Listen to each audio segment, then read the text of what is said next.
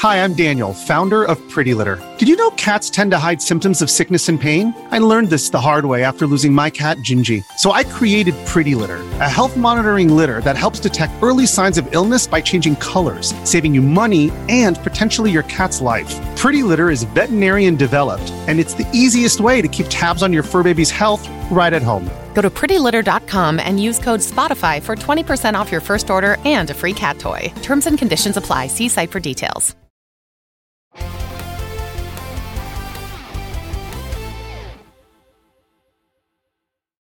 What's up, and welcome back to the Kind of Funny Games cast. Of course, I am Tim Gettys. I am joined today by the new face of video games, Blessing Adeoye Jr., Good afternoon, Tim. the big daddy himself, Greg Miller, Kaloo Kalay Springfield. and the Nitro Rifle, Andy Cortez. Happy N seven day. Andy, what you clicking on? I'm trying to see the, this image that somebody posted about the Mass Effect trailer. Those this little teaser thing. Yeah. And it's like there appears to be a Krogan in the trail. I'm like, I don't know what you're seeing, dog. Like it's all pixelated. It just looks like a little messy zoomed in image. But Before we even get into the rigmarole and everything, this is a big moment. The uh, Mass Effect trailer we dropped today. I don't think we've talked about it on any show or anything, right? Seen it. Is this the the first? It it was starting to leak as me and Blessing were uh, doing games daily, and they were kind of like putting out little snippets here and there, and it was like an ARG sort of thing where they put out a statement. Michael Gamble put out a statement about how excited they are for the future of Mass Effect, and they're hard at work. But in every sentence, there was like a number replacing a letter, and you put that together, and it, it took you called to a, took you to a website. It just showed like somebody walking, and me and Blessing are like, this is kind of weird. Like I don't know if maybe this is a hint for hey, Game Awards, we're going to come out with something else. But then another video came out, and then they released another one, and then finally they released the full thing. And Should we it's- watch it? Should we I mean, about bring it up, bring it up. let's Yeah, check it it's, out. it's pretty hype. It, for me, it's pretty hype. It's nothing, but It's I'm just good looking excited. walk. The gra- graphics are insane. Yeah, look at this.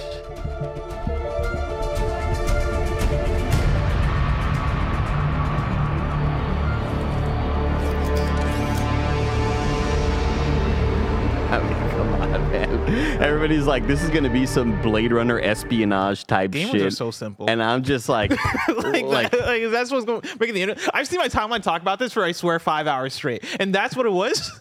this is a person walking. Shepard's Andy, back. My Mass Effect brother. Shepard's back. Tell me, It is, is is this is this where it's at? This has got to be FemShep, I think. I think they're Oh, yeah? they- they're bringing back Shepard, and they talked about how in the future they are, uh, or or rather, they're talking about who actually survived the events of Mass Effect Three and things like that. Joker and EDI. I'm just, I I mean, this suit looks cool as shit. It, it, it's no longer like this army suit. It looks like we're gonna be doing some, like Tim. If somebody says this goes deeper than we could have ever imagined, like that's all I need, bro. So when do you think we're actually gonna get this?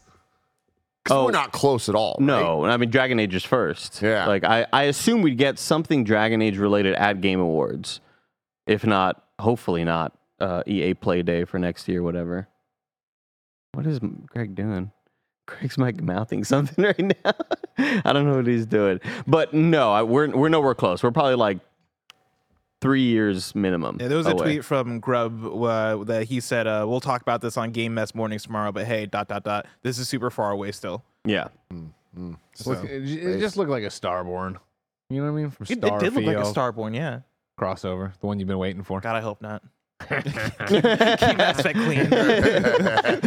of course, this is the kind of funny games cast where each and every week we get together to talk about video games and all the things that we love about them. Uh, we are live right now over on patreon.com slash kind of funny, where our producers Jackson Hampton and Delaney Twining have uh, supported us, which allows us to keep everything going. They get the shows ad free. They get a whole bunch of bonus content. And because of uh, your support, people are watching live right now in the chat for the first time in a couple weeks because we've been doing a lot of reviews, a lot of embargoed coverage. Everybody should go check out all of the killer stuff we've been doing here Today at we said, Funny. fuck it, we'll break the embargoes. Yeah, fuck it all. We're gonna no. We're actually we're behind a little bit. Uh, we're doing our Super Mario RPG preview. The embargo dropped a couple days ago, uh, but we I was not in the building to be able to, to do it. So I'm happy to talk about all of that today, uh, right here on YouTube.com/slash Kind of Funny Games and RoosterTeeth.com as a video. You can also get it as a podcast by searching your favorite podcast service for Kind of Funny Games Cast. We will be right there for you. Um, we are brought to you by Shady Rays and Rocket Money, but I will tell you all about that later. Let's get right into it. Super Mario RPG remake. Just a few short months ago, Greg, there was a Nintendo Direct Mario where they announced that this was happening. And it blew my mind. It blew many minds out there because this plus mm-hmm. felt like, like an impossible thing to happen. But in the decade of dreams at this point, literally anything can happen. Uh, a classic SquareSoft RPG on the Super Nintendo. It was back before Enix even got involved, before they started flirting, seeing what was going to go on if they wanted to bump nasties, Andy. Whoa. That's really hot. What what's more what was more unlikely, this or Link's Awakening remake? Both Square games. Kind of weird. What? Or not Link's Oh no, I'm thinking Oracles. Never mind. That's never mind. Capcom. Yeah. Oh, Yeah, yeah. Capcom, Capcom. But uh, no, Link's Awakening, pure Nintendo. Um, but uh, it's interesting you bring that game up because I'll be bringing that game up in just a second as well. Uh, but going back to Mario RPG, um, this the reason it's very unlikely is because it was a collaboration between Nintendo and SquareSoft on the Super Nintendo. This game came out like, if I remember correctly, after Mario 64. So it's like it is that like kind of weird time period uh, where it was just like the Super Nintendo was continuing. Past Really? the, the 64 kind of no way. I think it's the Yeah. same year. same Is it past? 1996, I'm pretty sure, but I think it came Holy out a- like date wise after. I can check because the Um, didn't that 64 come out in like the fall? I don't know. Look it up. Man, I was- March uh, man, I- 1996 here. I feel like a poor now. I was I was a poor kid then because I'm just like I don't remember 64s being out when I had a. I remember renting this game along with like Mortal Kombat 3, I believe. but uh, I don't. Rem- man, I do I not think it came out like a few 64 months being out. before in Japan. Japan.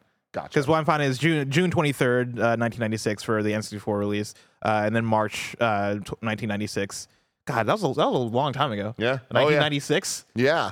Uh, and, alive and, and so That's what's crazy. wild about this too is that uh, it introduced a couple characters that were kind of uh, square creations. So Mallow and Geno here. Um, Geno specifically, the little uh, puppet guy, was one of the most requested Smash Brothers characters ever since the, the beginning of the franchise. And it never happened, but they kept kind of hinting at it. And we got a Mii costume based on him. Uh, but even that felt shocking. And it felt like Sakurai really kind of pulled some favors to make it happen because of just where all the licensing gets stuck. Like th- this game coming back kind of feels like GoldenEye, where it's like, oh, there's no way that's actually going to happen. Uh, but even more complicated because for some reason, Mario Super Mario RPG came out. It was such a hit. Everyone that played it absolutely loved it. Uh, and then they just never did this again. Then eventually they they came out with Paper Mario that was awesome. They went down that uh, that direction, and then the Mario and Luigi games on the the Game Boy Advance where there's the kind of like three pronged Mario RPG type games where there's a lot of similarities, but there's something about this one that's just it in its most pure form. Quick interruption. Did Mallow and Geno come out in any of the Paper Marios? No. Oh, that's bullshit. Yeah. Well, again, because they're square characters. Ah, So that's why this is like It's like Diddy Kong Racing. pretty wild. Uh, y- yeah, honestly, In a weird like- way. no, really, like like Yeah. it's just like where things kind of get caught up. It gets complicated, and um, there's a lot of, of mystery around this game. We still don't know who's d- uh, developing it. I was on Nintendo voice chat uh, at IGN last week, and Reb brought up like it's kind of weird that we don't know. And starting the game up, lo and behold, there's no splash. screen. What? Nothing? Yeah, Naughty Dog. it's- It's Naughty Dog. It's oh, it's definitely yeah, yeah, yeah. it's weird. like uh, I, I mean, Nintendo's often weird about that type of stuff, but um, I'm shocked that they kind of reached out for clarification, and they're just like, uh, what like the hell? why? I don't know, but um, I have. I love the idea that this is just a mystery game that nobody knows how it like nobody knows came to be. They're Like, like, yeah. it just showed up. doesn't know. Nintendo's like, we don't fucking know either. know, man. Miyamoto came into his office and saw like a cartridge and was like, uh, all right, cool. Yeah. Um. So so so going going back to it, Super Mario RPG. Andy, you brought up renting it. Uh, did you did you just rent it, play it a little bit, and then never touch it again? It was uh so here's the thing. My friend uh my close friend CP and Caesar, their older brother CP? their older brother Hector was friends with my brother. So Hector and his little brother CP, my friend, we would all like, you know, just hang out and play video games and shit. And this was one of the ones that they rented.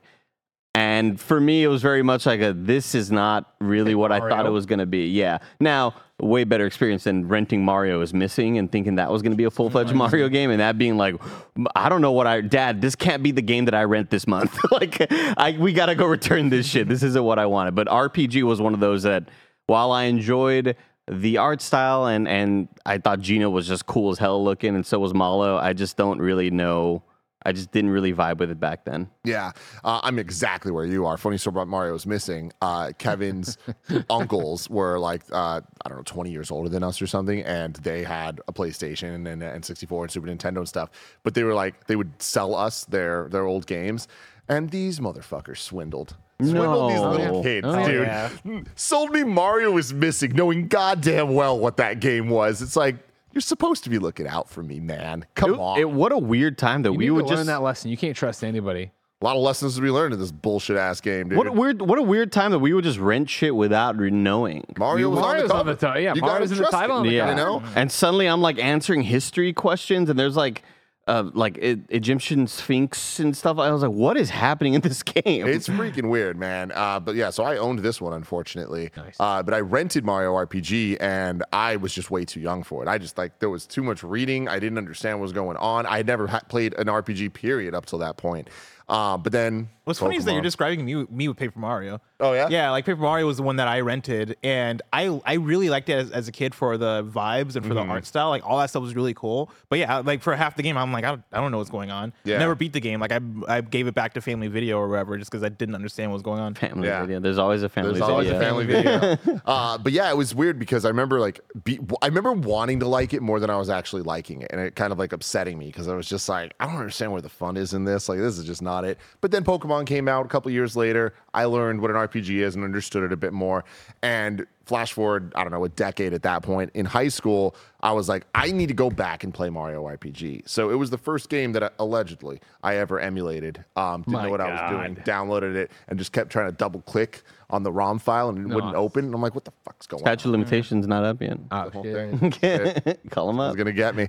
Um, but anyway, that, it was the first game that I emulated and I, I beat it, and I was like, holy shit! Like this, everything that everyone said about this game is so right. It's weird as hell. Um, and so again, I never thought that they'd make a remake, and if they did, I th- I was always gonna be concerned that they were gonna cut things or like be weird about it, like we, WNDs. Like, Yeah. that's all I expect. Mm-hmm. Seeing the first the announcement of the game, we all were like hyped about it. And I was uh, specifically excited just because of how crazy it is. It's actually happening. Seeing it, I was like, this looks a little too clean. This doesn't look like it's trying to like take the art style of Mario RPG and like adapt it. And now that I've played about six hours of this thing, oh my god, they this is a Link's Awakening type remake where it takes the soul of the original game and just makes it look modern in such a seamless way that I am so impressed. Like this is one of those like visual feast games, Andy, that playing it handhelds in the OLED, I'm just constantly wowed by it. I showed both of you guys like look at this. Like it's just beautiful It's so pretty to look at. the colors pop the world just feels so well realized um, and the battle systems are just full of quality of life uh, upgrades from the original that like I, it's been so long since I played the original, so I didn't even really remember all the differences. But watching some videos uh, of it on YouTube over the last couple of days, I was like, "Oh wow, there's actually a lot of little things that really make this a, a more fun um, experience and just quality and feeling like it, it's playable." Uh, even more so in 2023. Not that it uh, the original's not. Um, I have something to point out that may help with our detective work, Tim. If you can rewind a little bit, Barrett, like, or even right here, right here, just pause. The numbers on the bottom left. Mm-hmm. Those are the same numbers, the same font that they use in like Mario, Super All the Mario sports Golf. games. I was yeah. literally gonna point this out where it reminds me of the Capcom showcase where like every game I was pointing out, I was like, they're using the same font across Yeah. all the Oh, Capcom yeah, of course. games. Like, what the fuck is going on here? Yeah, this font and aesthetic is the exact same as like the Mario sports games and Yeah. what Mario stuff has, or Nintendo stuff, I should say, has Yeah. been on the Switch. So that's interesting. I, I feel like the prevailing theory that Reb has that makes a lot of sense is AlphaDream, which is the Mario and Luigi team uh, working on it. We don't really know what they've been up to. So, like, that would make a lot of sense for them to do it. My thought is Grezzo, based on Link's Awakening and like just the similarities there. But I don't. I think that it's not, and I'm hoping it's not Grezzo because I hope that with again, let me just get to this. As good as this game is, I hope Grezzo's working on something else. Yeah. I hope that this could be like a real like, Grezzo's the Bluepoint of Nintendo. it totally is. Like I and again, I keep saying this. I want to, I want it on the record. So if it ever happens, people are like, "Wow, Tim had a prediction that was kind of right." I think Grezzo's working on an Ocarina remake for oh Switch oh my too. god. I think it's happening. I think it's happening. Um, but Can you fucking whoever imagine? made this, it they knocked it out of uh, the damn park. The the font you guys are talking about, the little circle on the, the bottom left, that is new to this game. So um, the the battle system, this is uh, one of the first battle systems ever that has that kind of like it's turn based, but there's um almost a rhythm game type vibe to the combat where uh, it's you choose an attack, but then you need to hit the button when Mario jumps on the uh, the the Goomba or whatever to like get bonus damage and multipliers and all that stuff. And now uh, you can switch out your your team members and combos start going. And the the more you get the button presses right at the, the with the attack, that percentage starts going up, and then you can do a super cool final smash type thing like uh, team attacks and and um, things like that. That's really really cool and adds a lot to the original game. So I feel like people that have played the original are going to have a lot of cool, fun things to see here. There's a whole bunch of cutscenes that like weren't in the original, um, and they're just awesome. Like they're just hype as hell, and like they just feel like they fit so well into this world. Uh, and again, I was saying it's weird. Like this is mid '90s Nintendo being like, you know what, Square, you proved yourselves with Final Fantasy III and with Chrono Trigger and all this stuff do it for Mario. Let's put him in a new genre. Do whatever you want. And they kind of just went wild with it. Um, this game's funny as hell. And I should have remembered that, but I, I didn't. And the thing that I really forgot is Mario doesn't talk in the game. It's, it's kind of like a Link situation. Everyone else around him is talking to him. No VO, but just little, you know, like, like type stuff. Um, but it, there's like a meta like comedy thing going on with the the entire story that all the characters think it's funny that Mario's not talking to them. Yeah. So they kind of like joke about it. Um, and Mario will like be trying to explain to a character, like they're like, "What happened, Mario?" And then Mario like acts out what happens, and it's like really like like a lot of funny animations that he does. And I was worried that that charm wasn't going to translate because the original game being having the pixelated isometric isometric art style. It's like, oh, cool, that worked because of the limitations they had. When you make something look this great, can you get the same kind of jokes across? They nail it. Like it looks like stop motion, and they really like kept uh, the soul of what made the original so funny and, and clever and just such a joy to play. And um, there's just something about this that like it's definitely not gonna be for everyone. Andy, I'm a little concerned for you, mainly on the turn uh, based combat stuff. Like it's straight, it's a turn based RPG. Like, Yeah, yeah. No getting around that. But the sheer joy, the Mario ness of it all, like it feels linear in a great way. It the, the entire game's like 15 hours. So it's like this is very much an RPG. And they've design. kept that. That's It's, I mean, so far at least, it is breezing through. Okay. It, it, it feels like nothing's been cut. Um, it's very faithful to the original, and uh, it's just really good about like getting you moving and like giving you fun story beats. And like, I keep finding myself being like, all right, cool. I'm gonna turn it off after I get to this next location. And then once I get there, I'm like, all right, maybe just the next location. Like, it's just very well paced out to be like a, a, a fun adventure. Um, What, and does it, what does it sound like? Like Oh, is the sounds- soundtrack the same? Is it orchestral? Like what what have they done with it? So it is uh, one of the first times Shimomura worked with Nintendo, uh, the composer of Kingdom Hearts, and so many amazing soundtracks. Live A Live. and Live A Live, and um, the Mario RPG soundtracks. An all timer. You probably you're gonna play it and you're gonna recognize so many songs from Smash Brothers.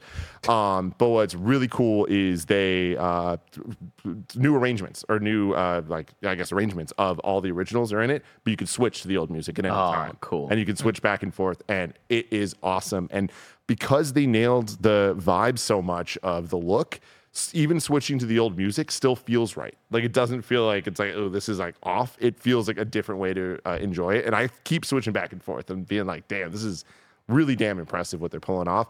Nintendo's ending the Switch's life so damn strong, man. Like I just can't believe that these games are coming out and it's just like the Four Horsemen. It's like these are the best horsemen of all damn time. Showtime is coming through. Yeah, exactly. Yeah, Can't wait exactly. for it. Yeah, yeah, yeah. No, but like, uh, I I've, the we see the trailer for Peach's uh, Showtime, and it's like, oh man, like they're having fun with this. Like, there's gonna be a lot of crazy stuff. Mario RPG, it's like, man, every five minutes something weird's happening. That's like, some of it's hmm. just like I would never expect to see that realistic looking a creature in a Mario game. So it's like weird, but like it's cool and it really works out. And the the cast of characters is awesome. Music's great. Like this game is an all timer for a reason. And I think that this remake is going to go down as like, damn, Nintendo really knows what they're doing. And it got me even more excited for Thousand Year Door remake that's coming out next year. It's like they're just knocking them out. So Oh, oh. highly No, recommend no, it to no, anybody. it's my turn. It's my turn. Go ahead. All right. Greg's turn. I'm glad that you've had a fun time in this preview. Mm-hmm. But you've been just sitting around here, just saying words, and not saying numbers. All Oh, right. yeah. I'm in a heated race Yes. with Janet Garcia in the PS I Love You XO XO versus XCast Kind of Funny Fantasy League. Keep track. Kindoffunny.com slash KF League 2023. And what I need to know is how many points you think this is going to get me. I have the Mario RPG, right? Right now I'm behind The Janet. I need to catch up to the Janet. Mm-hmm. is this going to do it for me? Uh, I mean, I'm not allowed to give a numbered score uh, for the game. This is a preview, not a review. Uh, Oh, of course, where of I'm- course, I'm of just, course. Just, just saying, not so allowed can I to. ask? Can, can I? Oh, I know you haven't. You, you did a preview. Yeah, Do you, is it going to score really well? I think this game's going to score very, very well. Yeah, I, I think it's it's it is definitely headed there. got her. Because again, it comes down to it's one of the best games of all time. Like this, this the original is on so many of those lists. If you look at a top hundred list, chances are there's a 50, 50 shot. It will be there um, for anybody that like grew up in that time frame. For this to be just modernized and to like keep everything that mattered from the first one, it's like yeah, it's going to be great.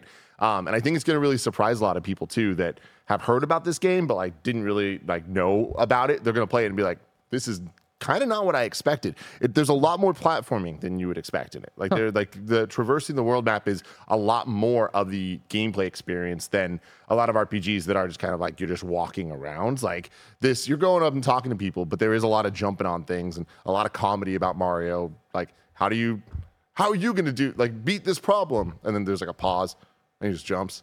And it's like his solution, to everything's That's just funny. jumping, and That's it's like it's just done without like dialogue from him. So it's like I don't know. There's something about it. It's hard to explain. His little body's it. so it's like, cute. It's just hilarious. He's Like, got the cutest little body. and uh, so the whole thing has this like isometric perspective, which I will say like it's this isn't a perfect game. Like uh, the isometric uh, look of the game makes the platforming pretty frustrating at times, like trying to get the jumps right. Uh, but it's kind of the part of the game to like try to slow you down, so you're Yeah, not just yeah. like rushing through it.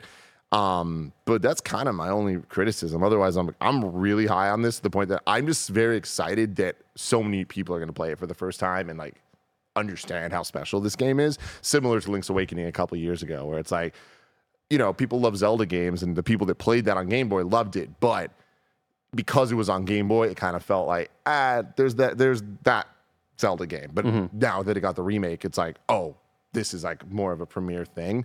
Um, and I, there's no uh, performance issues with Mario RPG like there was with uh, Link's Awakening. So um, yeah, man, this is it's a beautiful game that I think people are going to enjoy quite a bit.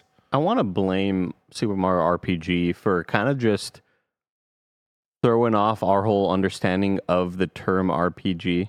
Mm, Oh yeah, Like, y- you're not making decisions in this game, right? Like, you're not choosing to kill that person or save this.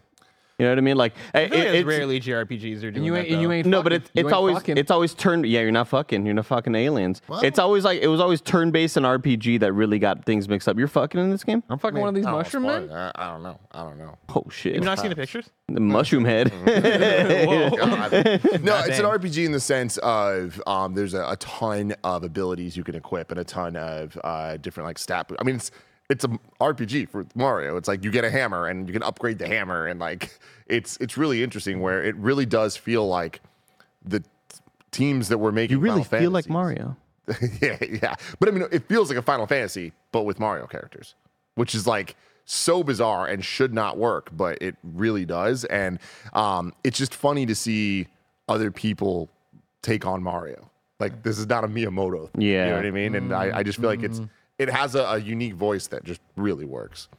It looks very very pretty. I don't know if I'll try it because I'm still making my way through Wonder. Making my Yeah. way through everything. Well, that's a great transition, Andy. I haven't really heard your thoughts on Mario Wonder. What a great time. Yeah. just delightful. It's just like everything it needs to be. Um, and I'm only maybe like four hours in, maybe three hours in. I'm not sure how long the game is, but so far, very happy with the level of challenge and difficulty and how different areas of the map and different levels have their own kind of marked difficulty. I thought that was pretty neat, letting me know that, hey, get ready for this. And this has four chilies or whatever. The There's like little four icons. Purple stars. Yeah, something like that. Yeah, maybe Something like that. maybe it's like a, chi- a serrano chili or something. uh, to let me know it's going to be a pretty spicy level. And I, You I'm streaming it? no, no, I'm digging the hell out of it though. It's been one of those that like I turn on NFL uh, Sunday Ticket on Sunday, grab my Switch, just lay, just lay down. What's the pants time. situation? Good pajama pants happening right now? Uh, Just joggers, yeah, joggers. that's good. Socks, no socks, slippers. What are we doing there?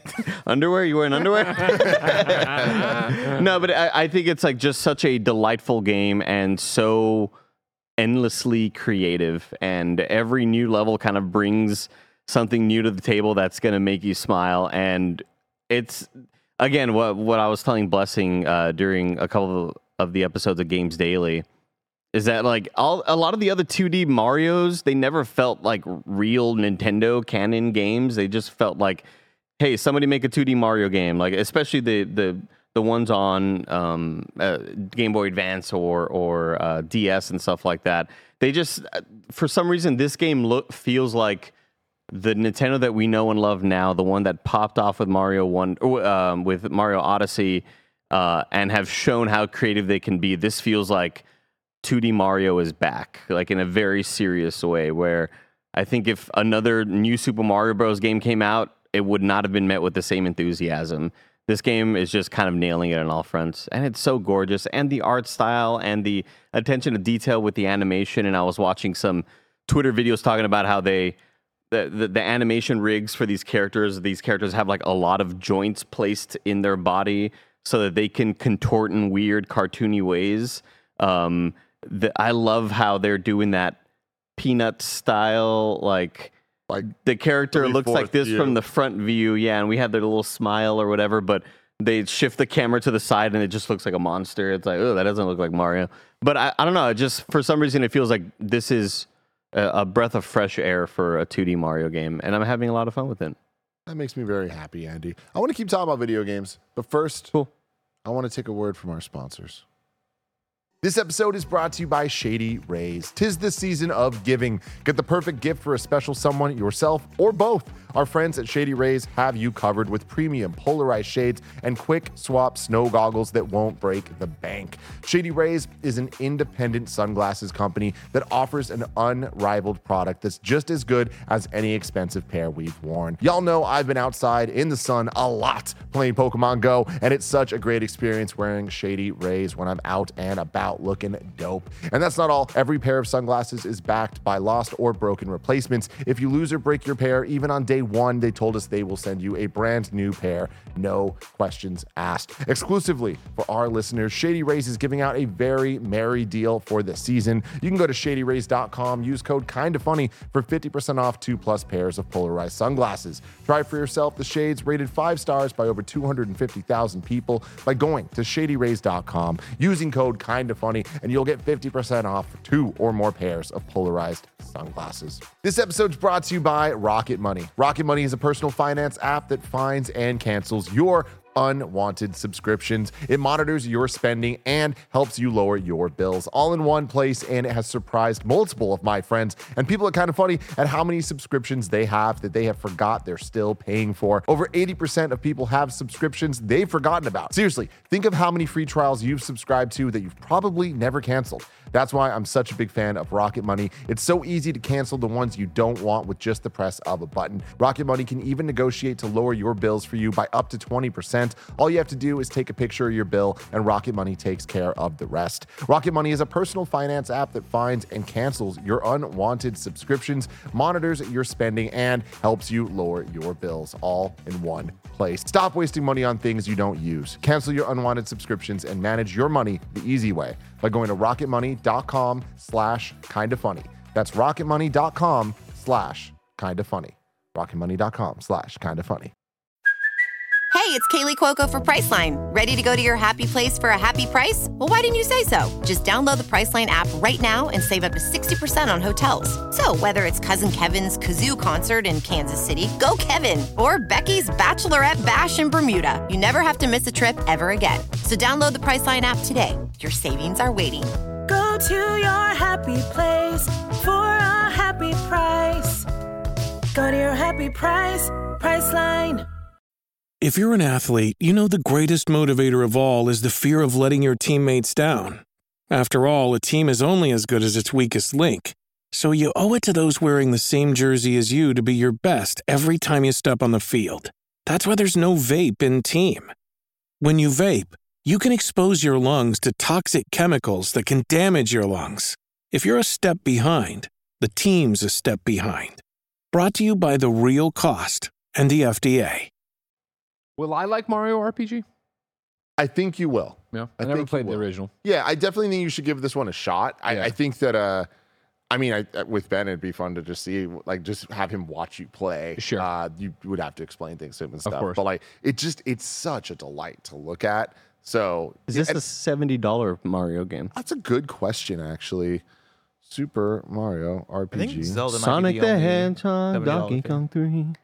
Yeah, you're right. It's not 70, I don't think, but it, it, it would be, it's 60. It's Yeah. 60. Yeah, yeah, yeah. Which, uh, I mean, it, there's a lot of content there, man. I mean, it's, it's, again, it's a fully featured RPG, but Yeah. it's on the, s- the smaller side for an RPG, but I think that's a good thing, especially these days with, with everything. But yeah, I think you should give it a shot. I really think you're going to like it. Yeah, no, I I know I'm gonna like it. Like Yeah. I can't every every single gameplay clip I, have seen of it, and even hearing you talk about it right now, I'm like, oh, I cannot wait. Like I'm Yeah. trying to figure out what my number ten is on my like top ten list, and I'm like, oh man, you know that spot is it, there's contention there, right? And like I I think Mario RPG might be able to come through and knock things down. I do. It's funny because I, I mean, like everybody has their own things of like, can a remaster, can a remake, should they make it in a game of the year or not, whatever. Mm. And I know we've talked about that a lot recently, but I do think it's funny that like Metroid Prime, The even though you is played it for the first time, of Yeah. course I, I'm right there with you, but uh, Metroid Prime uh, remastered, amazing. It being your first time playing the game, it makes it feel like a newer experience. But there's still something about that that yeah, feels like, I keep it's an forgetting. old game. I keep forgetting about Metroid Prime. Like Yeah. honestly, I could put that there and complete my top ten. But there's It's something done, about at Mario that. RPG that I just feel like is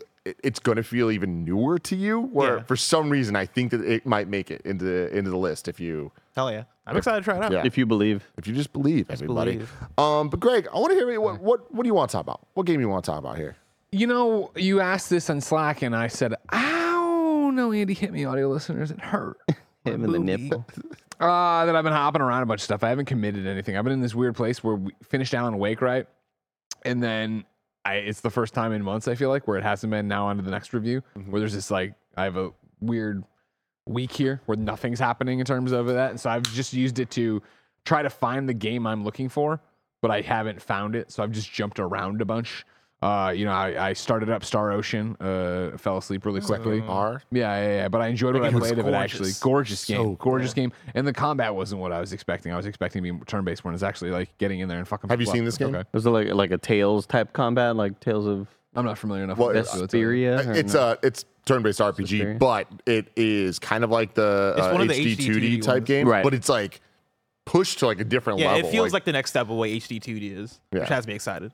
So I want to get back to that. I didn't do much with it. Um, here's some stuff here from Bears. Oh, that's pretty. And again, is it? It's not turn based though, right? Because it is. You get in there and beat You're, you're getting into like zones Oh, with like real time combat. Yeah, that's Alright. what that's what I wasn't expecting. But it's that thing where it's the classic. I was very tired and started it and got. I think the story got it took me like okay, cool. And then I got the tutorial battle, and then it was like now let's just talk for a long time. I was like, oh, No. I'm so tired. Can we Not do right something?" now. yeah, no, I want to fuck some shit up. what, Uh, what I'd like to propose for the company is that we all everybody clear the table. Andy has a proposal to bring to the table. We would now rec- recognize the great, kind of funny senator from the state of Texas, Andy Cortez. thank you for your time. I would like for all the Patreon members to just donate every cent you can, so that we The motion passes.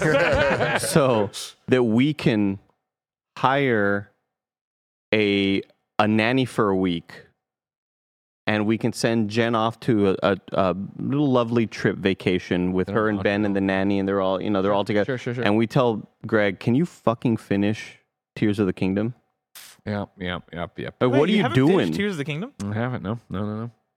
How I far want have you you to gotten? know.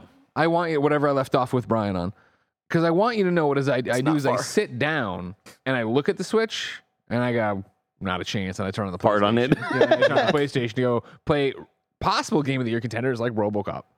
Where I Oh, get in there, yeah. I'm like, I got to see this RoboCop RPG. I got to play more of this. You know what I mean? And it's, it's It's as fun as it was in the demo I did. pretty game. When I came back, and it is pretty, It right? is Yeah. so gorgeous. picking up fucking junkies, throwing them through goddamn building windows. They tumble out 90 stories. I answer, I go there to the police station. I accept their little the quest. simple life. I rip open the thing. I'm shooting dudes in the dick. I'm shooting them in the heads. Their heads are turning into hamburger meat as I shoot.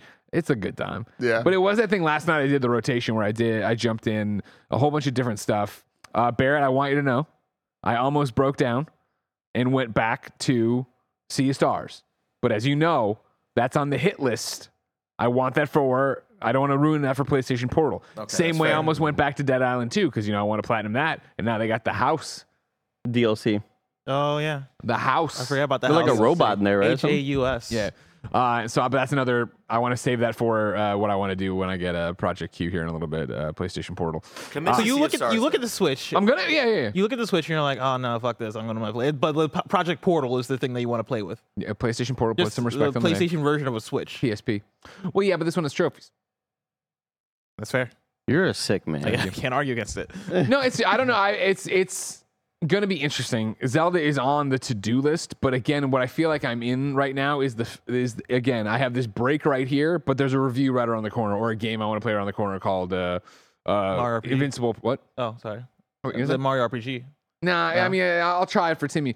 But like, no, it's for me. Invincible presents Atom Eve is up next as a review, like waiting on code. When am I going to play this game? Yada yada yada. And that's the whole deal of like we. I got to do the preview of that where I did. They gave us two chapters. I only played the first because I liked it so much and it caught me off guard. And I talked about this on Games Daily, but not Games Cast. And I haven't talked to you about it, Tim. Mm. Where this is the Invincible uh, Atom Eve game where it's a visual novel. You make choices, the story evolves around you and what's going on, uh, and then it is turn-based combat when you go into it. It has a deep skill tree to go through and make your Atom Eve your Atom Eve kind of thing. And I think when we it got announced, there was this uh, general thing for me like, really. Yeah. This is the first Invincible game we're gonna get, really, outside of that weird mobile one they did that nobody talks about or announced. Uh, and so when I got down to actually play this, like, oh fuck, no, this is good. This is this is a good. Hey, what would Atom Eve have done in this situation? You know, you can choose what you're gonna. If, are you gonna date Rex in the first episode? Uh, your choices carry over episode to episode. Like I'm, I'm, I'm tentatively like, oh, I'm very into this. I want to see what it's all about. it looks like the type of game that is either going to be like, ah, this is some cheap flash new ground stuff, Yeah. or it's like this is actually the perfect genre and perfect type of game for it. and see that, and that's the thing where it comes from. I think I had that. That was my hesitancy looking at it, and it's not the cheap one. At least That's great. the one episode I played, which I think was episode two, but it might have been three. It was not some cheap cash in. I'm, I'm, you know, a big Invincible fan, right, from the comics and the show.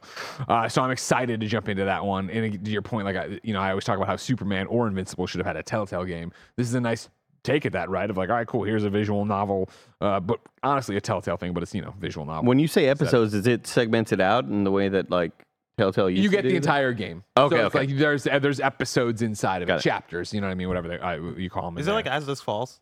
Because that was one that I enjoyed for like the um, moment to moment, like Breaking Bad style story, right? But like it being all about the choices you're making and the art style and all I, that stuff. it's so that's why. well, So what did you like? What is it like? Dusk Falls? How in terms a- of? um, I guess in terms of like the gameplay flow. No, it's more visual novel. Whereas you saw there, like you know, two choices pop up and you pick between them. Whereas Dusk Falls, I felt was a little bit more like, are you running to the door of the thing? But it was more of a Mm. choice you made, if that made sense. Like I feel like you were. I felt in Du- as Dusk Falls, I was more active in the scene as the character rather than the consumer. Whereas this, I am clearly like reading a comic book and choosing my own uh, what I want the character to do, kind of thing. Gotcha. But the vibe is the same in terms of that. I'm, I, I like the chill, you know, beats the vibe too. Too. There's no voiceover in it. Yada yada yada. It's a simple game, but Yeah. I'm excited for that, and that's imminent. So back to what we're talking about. Barrett, say to say to my face, not the chat. Breaking Bad story, like story because it was in the desert. Because there was crime and shit. I don't know. It was heavy tension. There were, there was Heavy tension. I don't know, brothers. They were bad. There's a lot of stuff going on. Yeah, yeah, yeah. Anyways, though, so with that right there, I look at Zelda, and Zelda is a commitment. Of, Oh. Like honestly, what I think is going to happen if you want, if I was a betting man, ladies and gentlemen, Bet everybody. I'm not gonna. I'm going to Thanksgiving. Going to go back to Chicago. Going to go Survivor Series. Going to be a WWE superstar. I would imagine I only bring the Switch. I imagine that's when I get re-indoctrinated to Ze- indoctrinated to Zelda. And I would imagine when I come back, I you, you know how we all book times to play video games at our our desks or whatever. I imagine I'll be playing Zelda at my desk to get to rolling credits by the Game of the Year votes and stuff like that. Yeah. Well, Jen and Ben are off on a trip together. But I mean, I can play games here. I don't need to worry. You know what I mean? But if you want to, if you uh, Patreon, if you want to sponsor Jen and Ben to go away. Yeah, it's one of those like get out of the And house, and then you do like a house yak, makeover. Yak, yak, and the whoa, whoa, whoa. I get up every night and I'm like, shut up. exactly.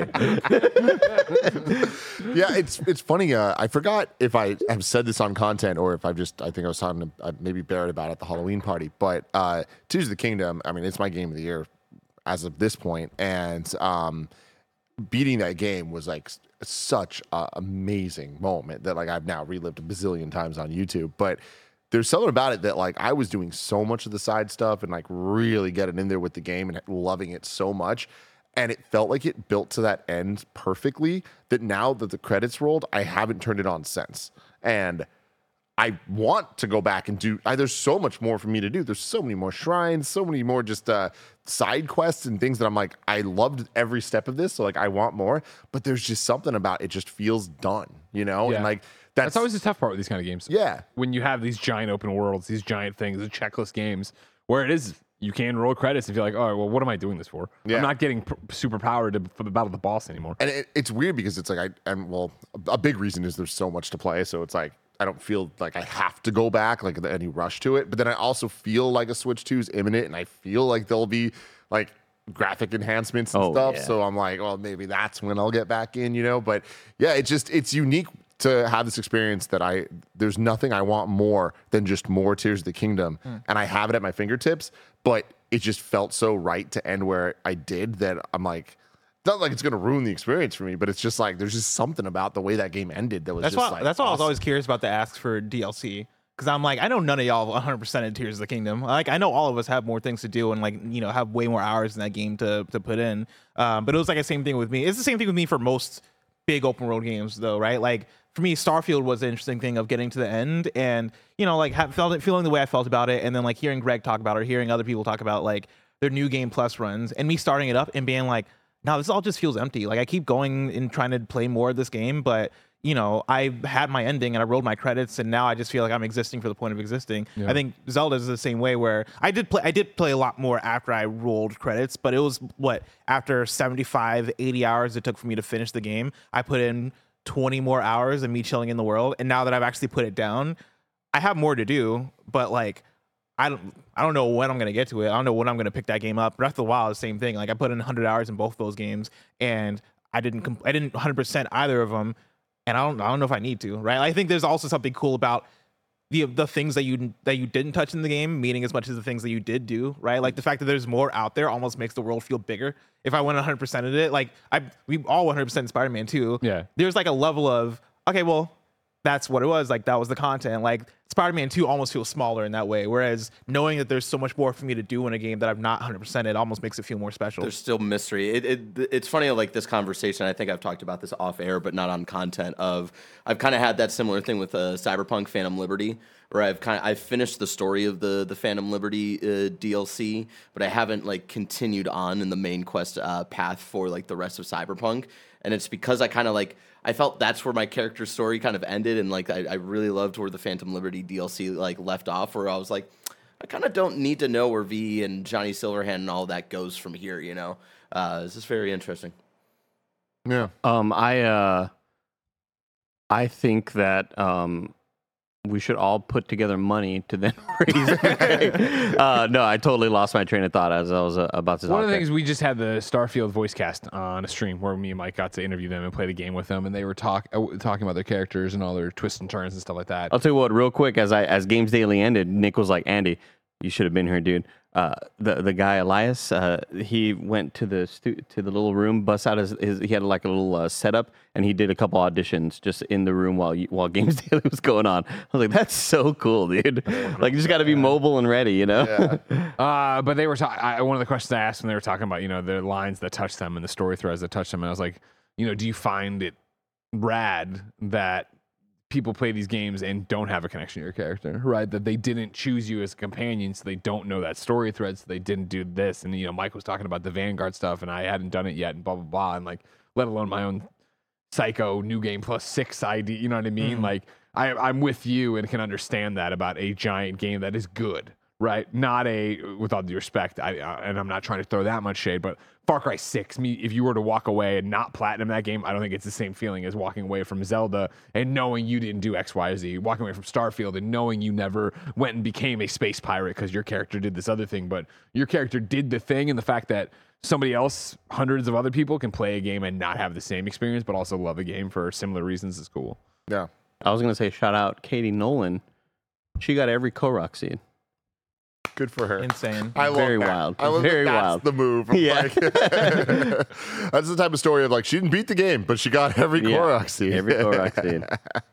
Um, I'm looking at my notes actually, real quick. One thing I do want to bring up about Mario RPG, I was saying there was no performance issues. This isn't a performance issue, but there are there was some stuff where because of the backgrounds and the the angles, when you're moving your character past some things, it did kind of hurt my eyes of just like the way that the like animations look on top of each other, like layered on top of each other.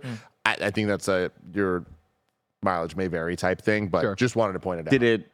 Uh, was it the same on a TV? Do you know? Um, yeah, TV or Okay. OLED. It was a, a sim- or, or um, handheld. Um, was uh, I noticed it in both places where I was like, oh, this just doesn't really feel good to look at for a second. But um, it didn't feel like a performance thing. It was just that was more artistic choice, and it, it was mainly in the castle and stuff, and like very very few times that I notice it. But just want to point that out. Um, but yeah, Greg. So so Zelda is the the game that you're you're hoping to get back to to, to be. Do you bless and Andy? Do you have a game that like it, once the the season's over and you're like, fuck, I need to go back and I need to play this one. Jedi Survivor. We talked about it a little bit on uh on Games Daily this morning. Jedi Survivor is one I want to go back to and eventually be now that because I've gone back to it and luckily for my machine and for my specifications, all like it runs fantastically now. They finally fixed a lot of the issues. Um, again, your miles may vary because who knows, you may have a different card or a different setup or a different motherboard, and things just may not work on your machine. But it finally works on my machine, and I'm very, very happy about that. Um, Resident Evil 4 as well. Like, it's still uh, something about the tone of Resident Evil just spooks me a little too much. I get like, I was able to do Dead Space. I I've been somewhat able to do Alan Wake, which is like a whole different type of of scary. But man, that that game just sets tension so well. I I think I want to go back to Resident Evil because I know it's still kind of over the top and silly in a lot of spots, and I enjoy that kind of just ridiculous tone. Um, B movie. yeah, exactly. But that depends on what else happens the rest of the year, and yeah, I, I'm gonna prioritize Avatar. Survivor. Oh shit, yeah, I that's can't this forget year. Shut Avatar. up. I'm legit excited. to, Holy- again, play it for two hours, but I'm really excited for those two hours. Roger got me hyped. Like it sounds like it's as good as I'd expect or hope it would Yeah. be for what it is, which is Avatar, Far Cry. One more that I want to give love to because I know everything came out at the same time that this game came out, and I want to give the indies more love. Is Dredge.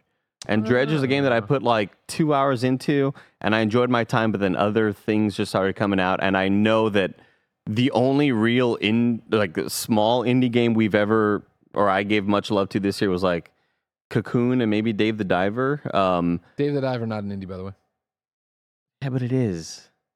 Yes, it is. No, how is it an indie? It, it's. uh, I mean, It's is not- it it's a, not is in- it a in- team of three hundred people working on it with an unlimited budget, AAA budget? I think they do have an unlimited budget. it's Net- it's NetEase, right? it's Isn't it? Nexon. or- Yeah, but like, no, that's it. it's, we got we got to figure this out. We got to figure this out. Okay, It's definitely not independent. like indie and independent have definitely changed forms, and we know that. But like when I call a smaller game with a team of less than 50 people working on a game like Dave the Diver, I don't see that in the same light. Yeah, I don't see those in the same light as Starfield or anything that's been worked on for seven years.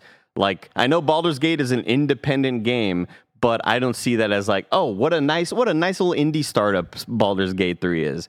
It's uh, you know the, the definitions have changed, and you better fucking get with the I'm times. confused. You Wait. just brought up Larian in the conversation said they're not indie.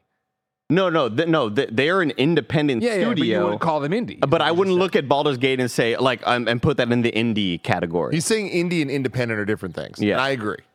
I agree with that. But also, I would put Larian in the same conversation. Mint probably. Rocket has stated they are not an indie developer. Yeah, and he's and uh, I, I but somebody said that on Twitter. It was like, by the way, Larian Studio is still very independent, and then people were replying like, yeah, blah blah blah, and he was like, yeah, I don't see us like as an indie type game. Like Yeah. it, he wasn't was the trying to conflate the conversation? two I, I forget what the context was. Was this around a Game Awards thing? Because like I know, Yeah. for because like for Game Awards nominees, that's one that I've been thinking about it with because their thing is best independent game, right? They don't say best indie game, and in that context, I'm like, well, best independent game. I think I would write in a Baldur's Gate. I wouldn't write in a, a Dave the Diver.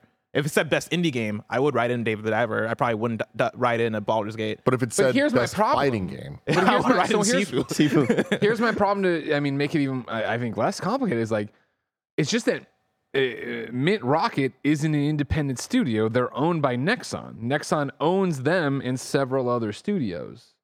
So they aren't independent because they are dependent on Nexon. Yeah. That's the definition of an independent slash dependent developer.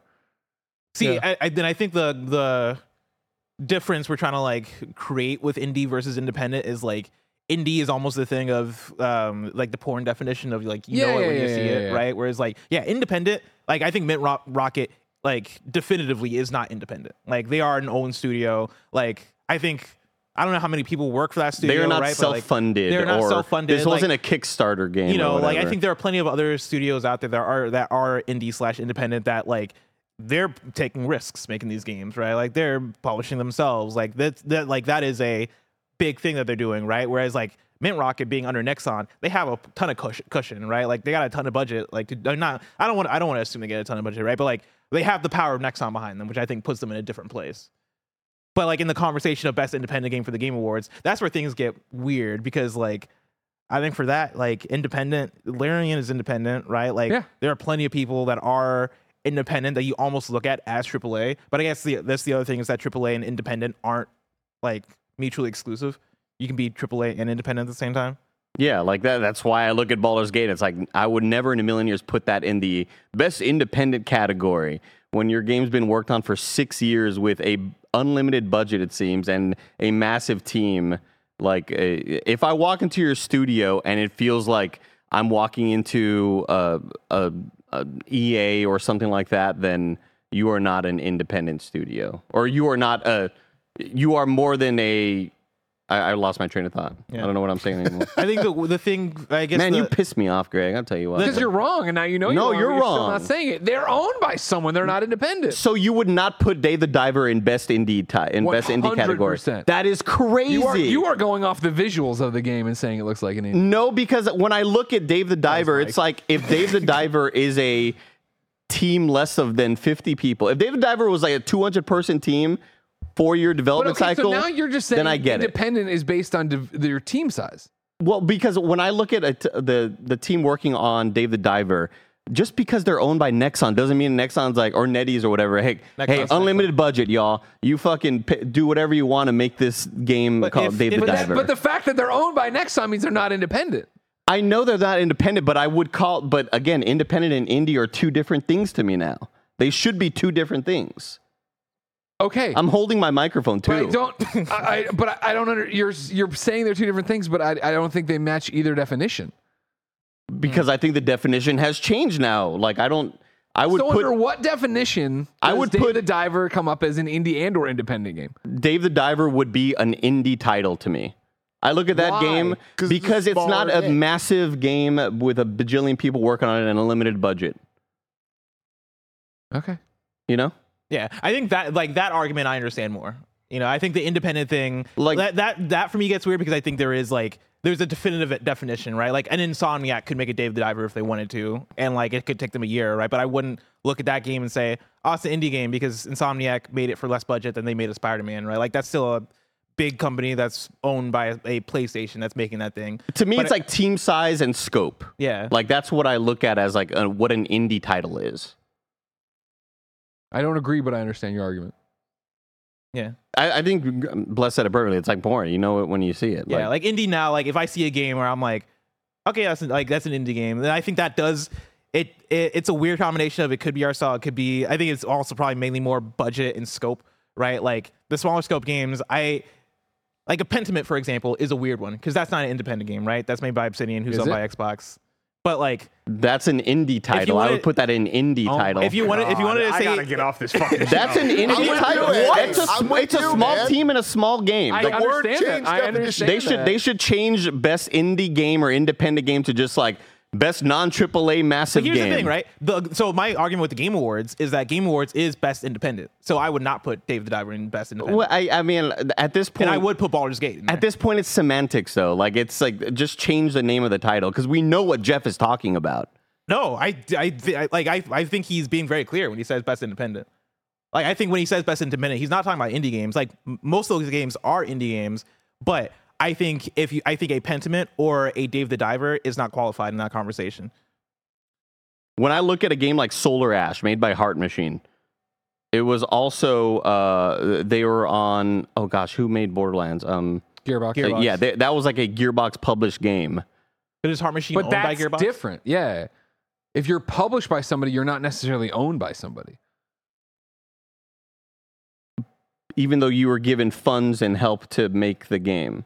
Well, I'm just saying. Are you? Uh, I'm just saying that you. It's not. It's being owned is different than being published. Right. Yeah. yeah. No, of course. Yeah, yeah. yeah. Just make sure we're still clear. But I look at that game and I'm like, that's that that would be an indie title for me. And I think I don't think Jeff when Jeff Keighley looks at his awards, the best indie title category exists because You know, I take there's back, a lot actually. of games that aren't massive AAA games that deserve love as well. So on the Game Awards website, it says Best Indie. I could have sworn it said Best Independent, but it says Best Indie. Under it, it says for outstanding creative and technical achievement in a game made outside the traditional publisher system.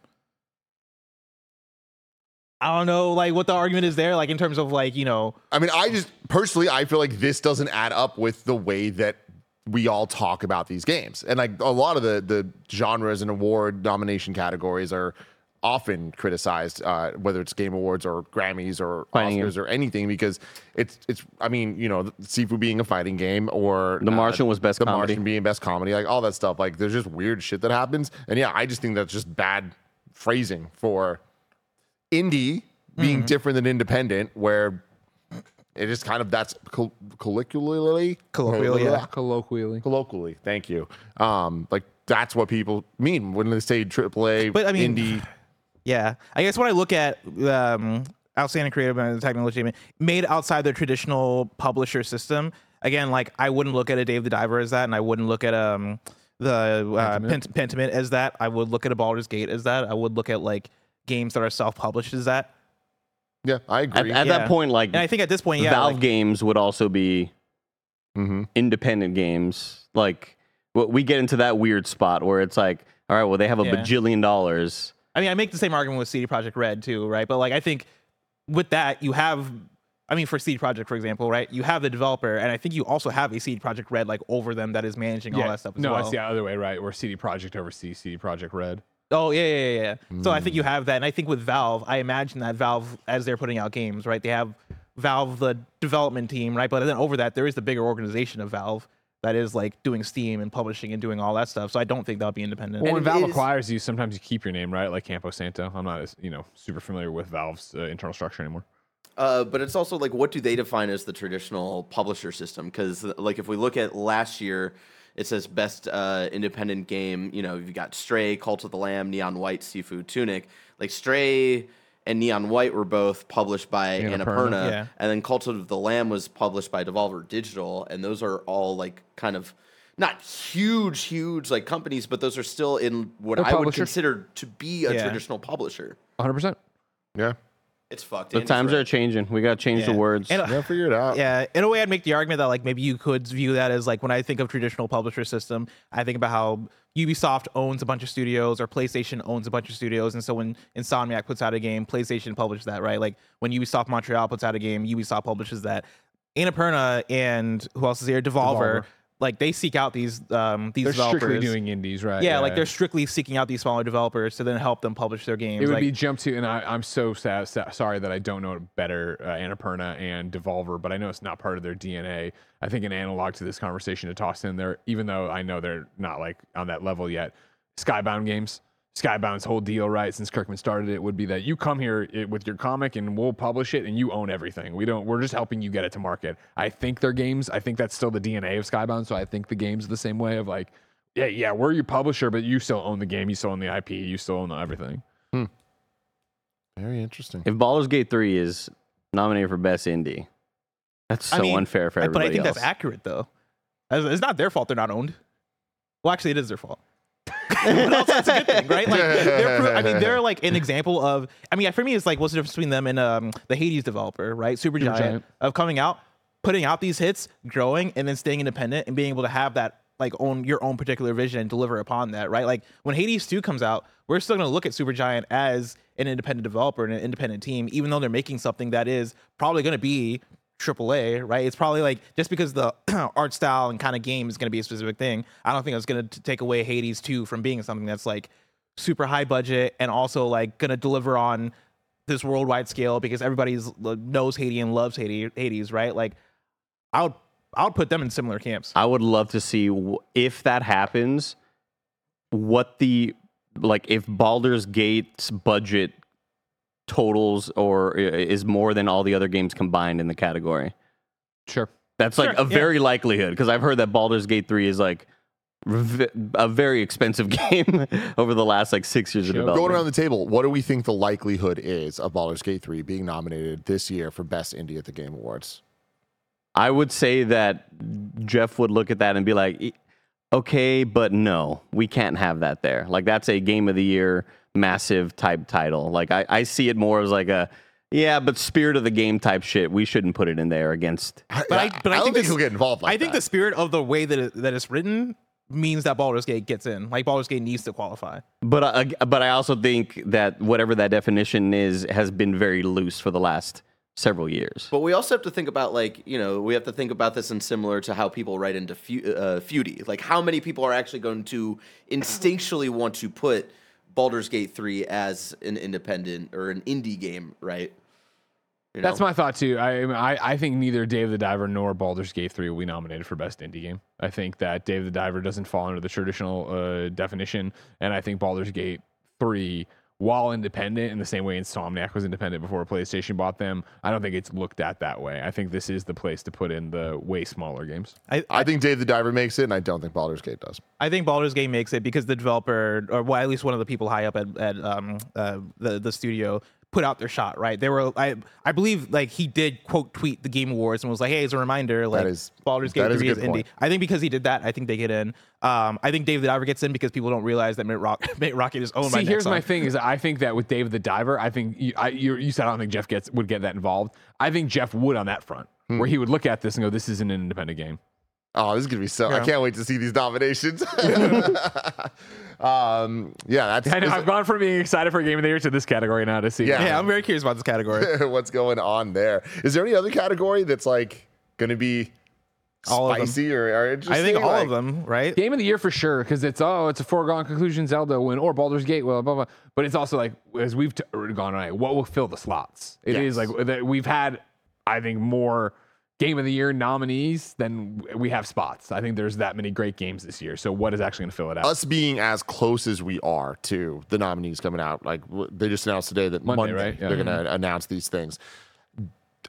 Do we think there's a chance he raises it from six to eight or ten uh, nominations? Because I didn't, but then seeing him t- tweet recently and seeing like some of the things he's interacted with, I'm like, oh shit, he might actually do it.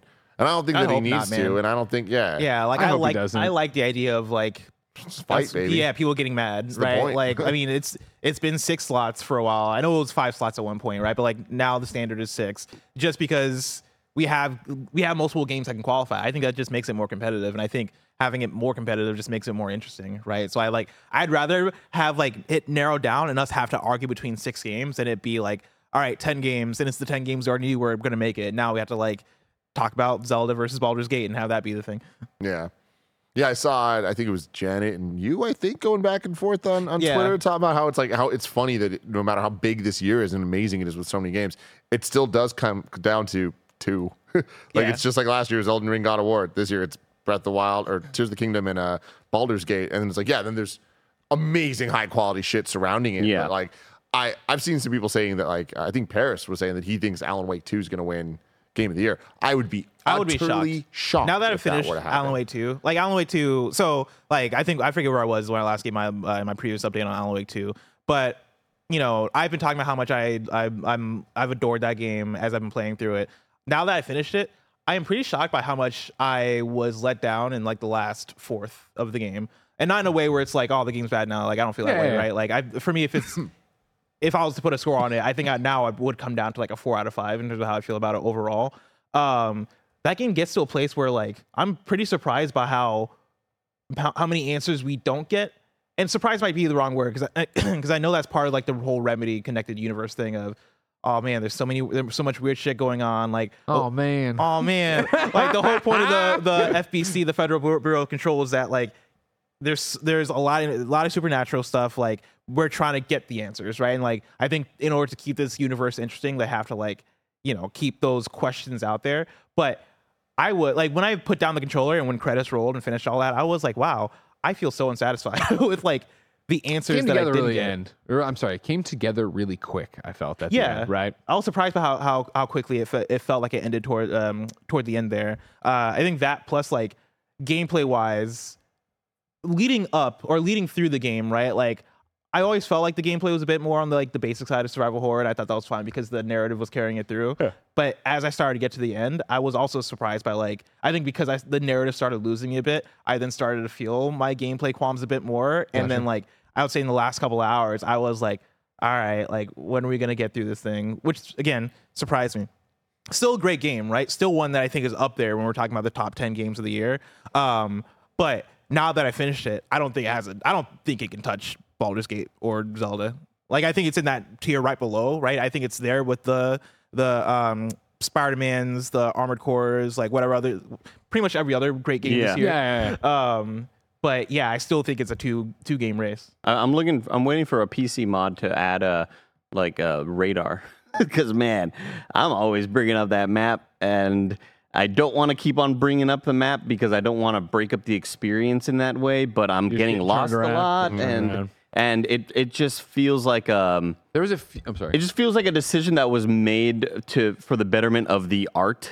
And I, it's not necessarily for the betterment of like gameplay. I think. Yeah, there's a, there was a few times there in Alan Wake sections where I was so turned around. I was like, I'm turning it off. I'm too tired. I can't even figure out wh- uh, where which way. I I've gone up a ladder and I've come over here and I keep finding shit, but I know I'm not. I'm missing something. And it'd be this classic video game thing of turning it on. I'm like, oh, I go through that door and that thing happens over there. Okay. Yeah. Also, people in the chat are saying that uh, Paris said it was his game of the year personally. he And did. Paris that- says everything's his game. Uh, of no, the I year. just want, just want to be clear. The Game Awards tweeted, if I had to vote today, my pick for Game of the Year is blank. And he quote tweets it and says, Alan Wake 2 is the 2023 Game of the Year. Oh, okay. There you go. In that, in that case, I take it back. Screw Paris.